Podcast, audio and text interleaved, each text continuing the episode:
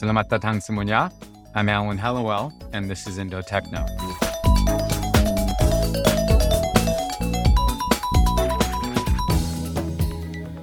Welcome to Season 5, Episode 7 of the Indo Tekno podcast. Now, my involvement with Indonesia began in earnest roughly six or seven years ago as Chief Strategy Officer of Sea Limited. I started meeting with the management team of what is now Indonesia's leading coffee chain, Kopi Kenangan, back in 2018, when the company was less than a year old. I must completely admit, while acknowledging what dynamic risk takers, co founders Edward Tirtanata and James Prananto were, I saw very slim prospects for success in a market which I thought was already saturated with coffee options. My, how those intervening years have proved me profoundly wrong, and how frankly pleased I am to have carried such erroneous assumptions. Kopi Kenangan, as many know, is one of Indonesia's most successful startups and one of its most beloved brands. The company has leveraged its leadership into a number of new directions, from product portfolio expansion and overseas market entrance to the formation of a venture capital arm. Today, we're very pleased to have join us James Prananto, co founder and chief business development officer of the company, and also founding partner of Kopital Ventures to discuss these new paths. Thanks for coming on the show, James. Hey, Alan, thank you for having me. You're very welcome. So, James, I'm going to just take it from the top. What are the origins of you collaborating with your fellow co-founder at Kopi Kenangan, Edward Tirtanata? So that was an interesting story. Me and Ed, we are friends since high school. We've gone to states to do our universities. When we got back to Indonesia, we actually didn't work together. But then in 2017, there was this craze of coffee, milk, and palm sugar, which right now I think you would say it's like the Indonesian style of drinking coffee. So it was a new product to the market. So when that happened, me and Ed, we saw an opportunity in the coffee market. And as we studied more, we realized there was a missing gap in the coffee market, which was prior to 2017. If we see all the coffee shops in Indonesia, most of them are like your big stores format, like 150, 200 meters, high capex, high opex, and most of them are global brand. So we realized at that moment that there was a missing gap in affordable coffee, coffee that's uh, dollar five. Because at that time, the coffee that was available in the mass market was either your global brands at three, four dollars, or your RTD drinks or sachet coffee at maybe 50 cents. So right off the bat, we realized there's a gap in the coffee market for affordable coffee. So that's why we decided to start Kopi Kenangan. So I had the pleasure of meeting you guys a year into it. What are your recollections of that first year before I had the pleasure of meeting you? What was that kind of first 12 month period like in starting the company? Honestly, it was interesting because when we started Kopi Kenangan, we never thought of it as a startup. Because again, it's a coffee company, right? We thought about a business model, but we never thought about it as a startup. But then we realized some of the VCs are coming to us, and then we realized, hey, you know what? Maybe we have something here. And then what we realized is even though it is not the traditional startup in a sense, because again, startup usually you talk about like maybe e-commerce, OTAs, those kind of things. But we realized that there was the spirit of a rapidly growing startup in Kopi Kenangan. And it's as simple a reason as we disrupted the business model. Again, we're coming up with a new business model, which is a coffee shop can be a grab and go small format. Our first store was only like 10, 15 meters, which is like probably a 10 of what the usual coffee shop was. So in terms of expansion of growth, it can be really quick because again, making a store is cheaper, finding manpower is easier, and the capex is also much, much smaller. Got you. So you came in through the smallest of entry points and have since crowbarred your way into a dominant position in the market. I want to ask you more of a subjective, or as they say, touchy feely question. How do you guys, that is you and Ed, coalesce and complement each other? Honestly, we do have a bit of a different personality. I think Ed, you met him, it's more going 100 miles an hour. Whereas me, I'm more a wait and see approach. So I think that's how we balance it. He will have all these ideas. I'm just trying to find, okay, if I have to be the devil's advocate, what would it be? So just trying to find that balance between us. Got you. Now, as I mentioned in my introductory remarks, you guys, Kopi Kenangan, stormed onto what seemed to be an already hyper competitive coffee industry in Indonesia to become the industry's first unicorn. And you guys clearly haven't looked back. What major accomplishments can we attribute this unique success in such a crowded segment? And I'm going to tell you right now, I will not accept luck. You're known for your humility. I'm wondering what critical decisions or skill sets you thought were invaluable in accounting for the success. Uh, I think one of them you, you just mentioned luck, luck and timing. I think it's one thing, but then honestly, if I look back, probably one of the driving factors was we start again, as I mentioned earlier, we started this company because we wanted to make a, a good coffee shop, right? It is a product driven and it is a customer driven company. So based on that, we truly run it like a profitable business, something that we want to scale. So it's not really run like recently. If you see some of the startups, I think they just run it for the wrong reason, which is to fundraise, to fundraise and then maybe to flip it. In the beginning, we really didn't have any ideas of fundraising. It's truly like, oh, we have this money that we want to use for a coffee shop. We have a good product, which until today, just for reference, it is our hero product is still like 50% of our sale. It's truly that. Again, with F&B, it has to be a product driven company. Yeah, I have to say, most of my recollections of you guys are that you were constantly gutting it out and really wanting to create a champion consumer product, which I guess is quite easy to envision and to talk about, but to realize it's tough. I understand what you're saying. Now, what were the toughest days that you guys encountered in growing Kopi Kenangan? Honestly, for me, the toughest day was probably right before we receive our first funding. Because that's at the stage where we have a bit of traction. But then when we want to grow, we meet with landlords, we meet with vendors, they don't really look at us. So it was really tough for us to convince them to give us a chance. A good example to get locations in malls. Usually they only want to uh, deal with a big brand. But at the same time, we want to be in the malls because we want to prove that our model works. So it was really hard for us to get connections in the ball. And even when we do get connection, don't really give us a chance. So we had to find ways. To, for example, like one of the locations that we got was a prime location, but we were only able to get it because we come up with a new concept. We are collaborating with a certain brand to make the location concept interesting. But if it just Kopi Kenangan at that time going in, they wouldn't have that happen.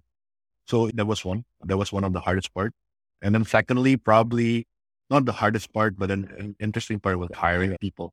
Because once we started getting uh, our funding, now we want to switch from like your mom and pop into a proper startup, a proper, for the lack of better word, corporation. So finding people, we can find people, but then how to convince them to join that is a different thing, right? So I think that was also one of the hardest part in the beginning of our journey.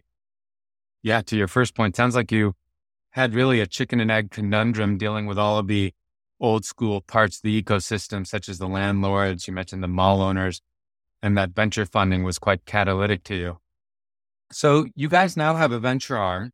Tell us about the genesis of Kopital Ventures. In 2020, me, Ab, Christian Sutardi, three of us and a few of my friends, including Fandy, which become one of the founding partners of Kopital Ventures, we decided to do angel investment. Chris has done it almost 10 years, but then the rest of us, we just started in 2020. So in 2020 until 2022, we raised from friends and families, really an informal fund so we invested in probably 20 to 30 companies in Indonesia, both within the friends and family vehicle and on a personal level. So what I came to realize is I really love the ecosystem. Because again, I think I said this to Fandy before.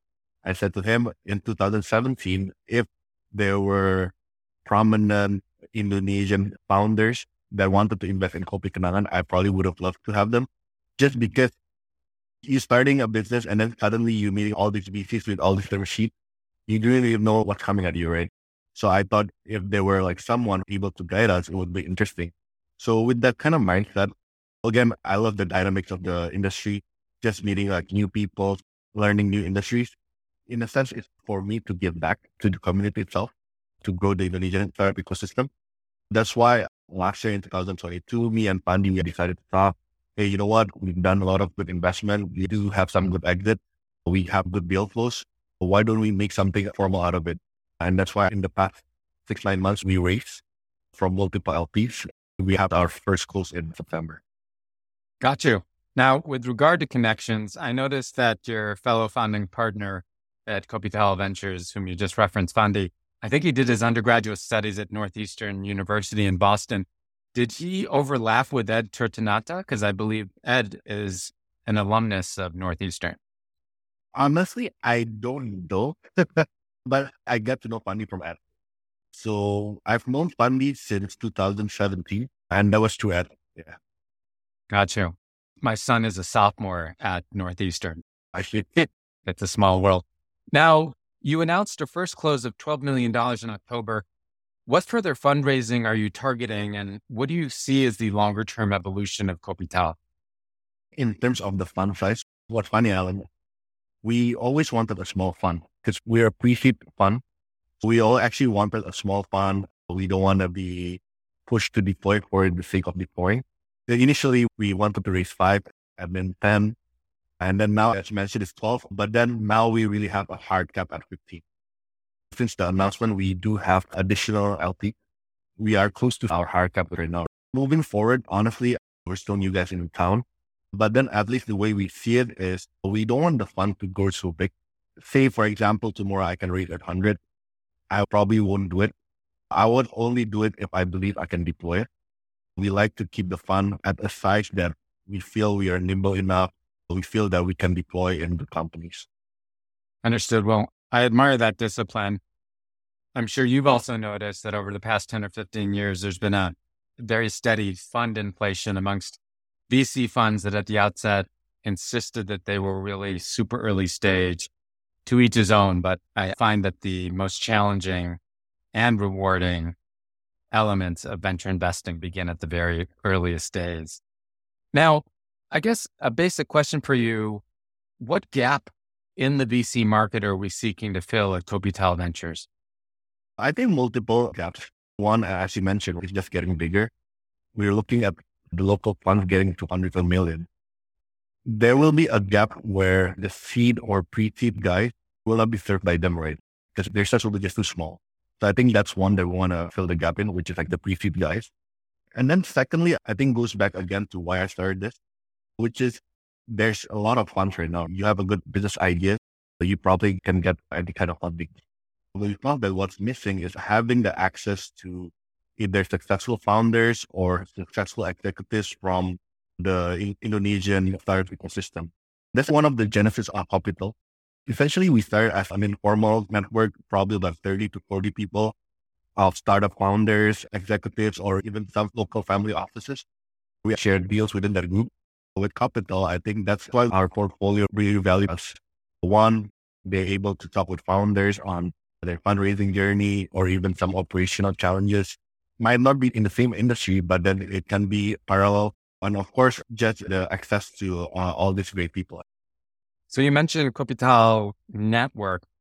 Is there a formal process or regular set of interactions between Kopital Network and Kopital Ventures? Is there a describable relationship between the two? There is no formal relationship. Kopital Ventures don't usually take full allocation. In fact, we rarely lead. We do one a co-lead. And then usually we have a small allocation that we try to have from the portfolio to offer to angel. So the way we see it is we just got maybe like 20 to 50,000 allocation. And then we offer it to angels in the Kopital network that we feel can add value to portfolio. Sometimes we even show the list to our portfolio and then say, okay, you know what? We have these 40 guys. Just look at their names, just pick it up, and then we'll connect you with them. Understood.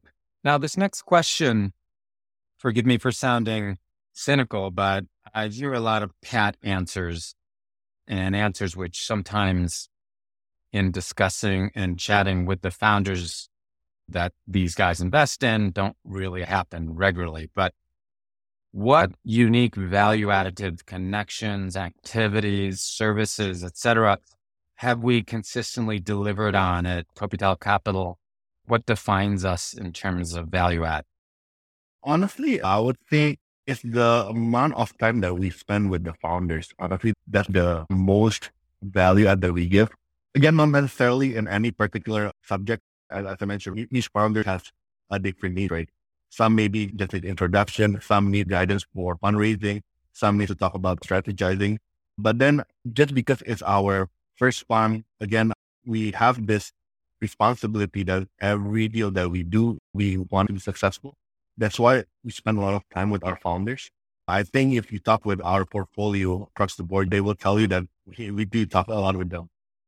That obviously ties back nicely to the insistence on staying early stage and not growing too quickly so that you have so many portfolio investments that you can't remember the names of some of the executives. Now, I guess I'm not aware of anyone in Indonesia with anywhere similar a mission or focus to what you guys are doing. So is there a fund globally that most resembles us? We do look at the global fund. I would say that one that we try to find inspiration is Benchmark from the US, just because they've been really successful. I mean, some of the investment, for example, like eBay, Uber, Dropbox, Snapchat, and many more, they've been really successful. But then even with their success, I think they have that discipline to make the fund not too big. Since I think they started in 1995 and until today, they probably only raised 2 billion. I think they could have raised more. And then, of course, the way the partner works, I believe it's six equal general partners. They almost have no junior investment staff. So to make sure that the GP actually works with the company that they back, if you see their investment, they invest, I wouldn't say very early, but then quite early. For example, I mean, eBay, they invested 6.7 million for 22% of the company. It became 5 billion for them. I think Uber, they run in at probably 11, 12 million for 11% stake. That's the um, guide that we try to emulate. It's not the perfect example, but then that's where we want ourselves to be. What a very interesting comparison, but one that makes sense from what I know of that fund. And the guys at Benchmark are legendary for their intimate interaction with founders, which again, you referenced as one of your priorities at Kopital Capital. Now, another basic question for you. What are our target verticals? Honestly, we're sector agnostic. I would say that. Again, we're an Indonesian focused fund, right? So some of the areas that we look at is consumers, just because Indonesia has always been a consumer story, right? consumers is an interesting area for us. And secondly, I wouldn't say a full tech play. I would look for how tech enable will help certain industries. Because again, in Indonesia, I feel like a full tech play is just hard. Just because we, I don't think we have the manpower and the human resources. Even if you see some of the big guys when they have their engineers, it's not in Indonesia. Usually they outsource it, right? So I feel to make a full tech play, it's very tough in Indonesia. And then from a consumer perspective, if you see SaaS in Indonesia, you make it, you give it for free, everyone use it. Once you start charging, no one will use it anymore. So I don't really believe in SaaS full tech play. I believe more in how tech enables the traditional industries in Indonesia. So I think those are some of the areas that we will look at. That first point being Indonesia's scarcity in technical talent and HR resources in general. That is indeed a topic we hit upon constantly on the IndoTekno podcast. Now, I have to remind myself, you remain Chief Business Development Officer at Kopi Kenangan. So, how do you divide your time between Kopi Kenangan and Kopital? Right now, my title is the co-CEO of Indonesian operation. How do I divide my time now? Again, remember, Alan, I, in the beginning, I said about hiring. So honestly, I think it's advice for every founder. Once you hit some skill, hiring becomes a priority, actually, hiring good people. Previously, I worked as a professional dealing with HR. Sometimes you, you just deal with it, your salary and those kind of things. You don't really feel value in that. but then starting your own company, you do see a value in HR. We have hired good people, honestly, in the last four years. In late of 2021, we hired a group CEO. he was the CEO of Burger King APAC. And prior to that, he was the director of Starbucks China. He actually runs the day to day operation. Essentially, my role now, I'm more on advisory level, but then the day to day is handled by this guy. So that's how I'm able to divide my time between Kopital and uh. Gotcha. Yeah. I assume that there was the need to do a lot of backfilling for the blood, sweat, and tears work that I know you were involved in the early days. Now, going back to Kopital, we've noticed a slowdown in deal activity in Indonesia. What is your take on this? We do see a slowdown. I don't know about the other guys, but then for me, I feel there's a, a bit of a pickup in the last three, four months. It is somewhat better than in 2022 because I think at 2022, 2021, what happened was people was just raising a record fund. So we see a lot of founders that come up just because they know they can raise, not necessarily because the business is there. But then I think in the last three, four months, we've been looking at companies where the founders has started to do the groundwork and not raising just purely on deck. And then I think they're raising for the right reasons. That's how we see it in the past few months. Understood. Now, having sharpened your teeth as an entrepreneur and now spending a large part of your time investing in Indonesian entrepreneurs, how has that entrepreneur evolved in your mind since the early days? I think now we see more daring entrepreneurs, honestly. When we raised in 2017, it was uncommon for non-tech company to raise. Previously, I think when people wanted to raise from VCs, it has to be like a full tech internet company. But then now we see a lot of entrepreneurs, founders that have good ideas. They know the ideas can scale a lot, and then they just have a belief in themselves. I think that was the one thing that we didn't really see. Maybe it's because of Indonesian culture, how Indonesian they're more shy. I think previously it was like that, but then now I think they dare more to actually start something. They dare more to actually fail. That's what I see in entrepreneurs now in Indonesia. So risk appetite is on the rise. Now, James, you spent a number of years overseas, particularly on the US West Coast. What further development would you hope to see in Indonesia's next generation of entrepreneurs? I would like them to try to solve bigger problems because we do see founders where they have an idea, but then they don't think big enough. Sometimes they're afraid to think big enough. Whereas if you see the startups in the US, for example, like AI, it's not really something that Indonesia will think about, right? It's more like the US. So I think we're missing that big ideas. We always follow what's trending in the US and the Western countries. So we always follow, right? The dream is for Indonesia to dream bigger. That's a really interesting point. I do have to say, I've personally become increasingly emboldened by some of the entrepreneurial efforts in areas such as agri-tech and aquatech. Let's be honest, a lot of it is because the economy still has a significant component in those areas, but there's some phenomenal entrepreneurial energy being applied there and uh, some very fast growing companies that we're seeing as a result. Now, James, we've really just focused on two professional hats that you wear, and I assume that there are yet others. But my big picture question are you able to find balance between work, family, and other aspects of your life? And if so, what is necessary to strike that balance? That's a good question, Alan. I'm honestly blessed that I'm able to do this multiple things and then still have time for my family.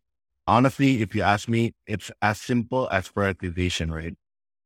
Say, for example, you have a day full of meeting and then suddenly there's an urgent meeting. You always make time for that. I think uh, the same thing with uh, family too, right? I think it's just prioritization. Okay, I need to spend this time with my family, and then probably just spend a longer time, a longer day in the office. So it's just a really prioritization for me.